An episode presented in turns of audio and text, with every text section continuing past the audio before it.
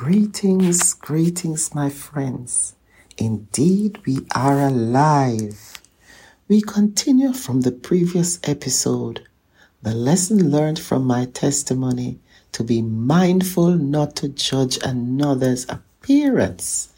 I shared my experience about getting help from a least expected person while in Jamaica. Here's another experience I had some years ago in the place of my birth, Jamaica. Things can happen in some places you least expect and from the people you never thought would be able to help. I have learned that as a people we should not be partial or be prejudiced towards others. Oftentimes than not, we do it. Sometimes not intentionally, but it happens we also have to be mindful how we treat or how we accept others, what we give out to others. Our rewards will come right back to us, whether we believe it or not. This is the reality. Scripture. Do not judge by appearances, but judge with right judgment. John 4 24, John 7 24 from the ESV version. If you are judgmental, my friend, somebody else will judge you just the same. I will go further and say, God can use anyone to forewarn as well to come to our rescue. We can miss the help. We can miss the help if we don't see or discern that person's ability to help. People are people. They have blood running through their veins. Let us not forget it, that it doesn't matter their size color, their abilities, whether they are able, disabled, functional, or dysfunctional. These people, society normally look down on as being insignificant. But they too have got their place in society to make positive contributions. It is only by the grace of God certain things do not befall some of us. I remember as I was in Jamaica, we were traveling to the countryside. As we approached a junction, my family member had to stop the vehicle at the lights. We saw a man speaking loudly as if he was preaching. Before we know it, the man was approaching us talking. It was kind of scary as he looked like a man of unsound mind and how he was acting was not normal behavior. I watched him steadfast as he approached the vehicle. I could hear him as if he was giving a warning. Then my ears became more alert. An inner feeling told me I need to listen to what he was saying.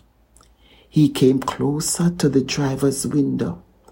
The driver wanted to wind up the window and to drive off. But I encouraged him to wait and let us listen. The man in a nutshell was warning about an accident to happen and we should be careful.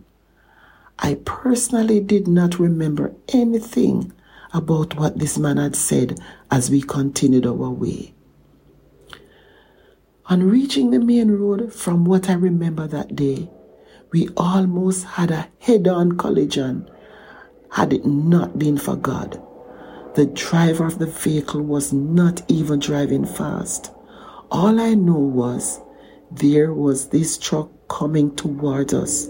The driver of the vehicle, we, we had to, had to maneuver.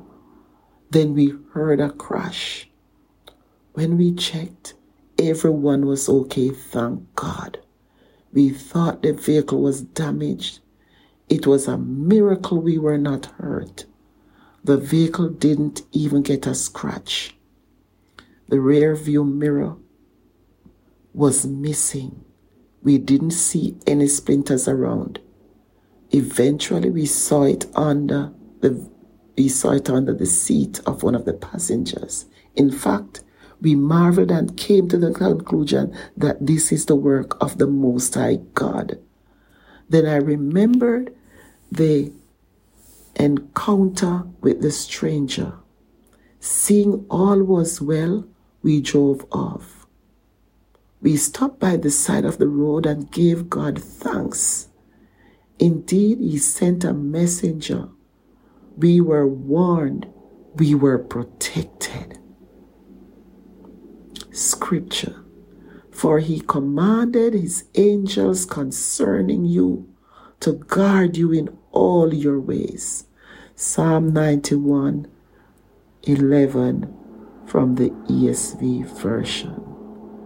This ex- experience is one example of how we can make wrong judgment, even looking at people differently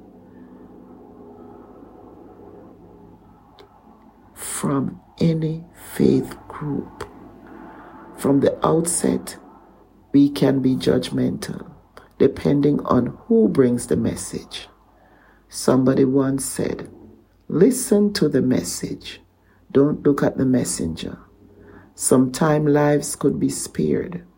We could be saved from awful situations, but we pay more attention to who is delivering and at times become biased only because we don't accept the message. Scripture Behold, I send my messenger, and he will prepare the way before me.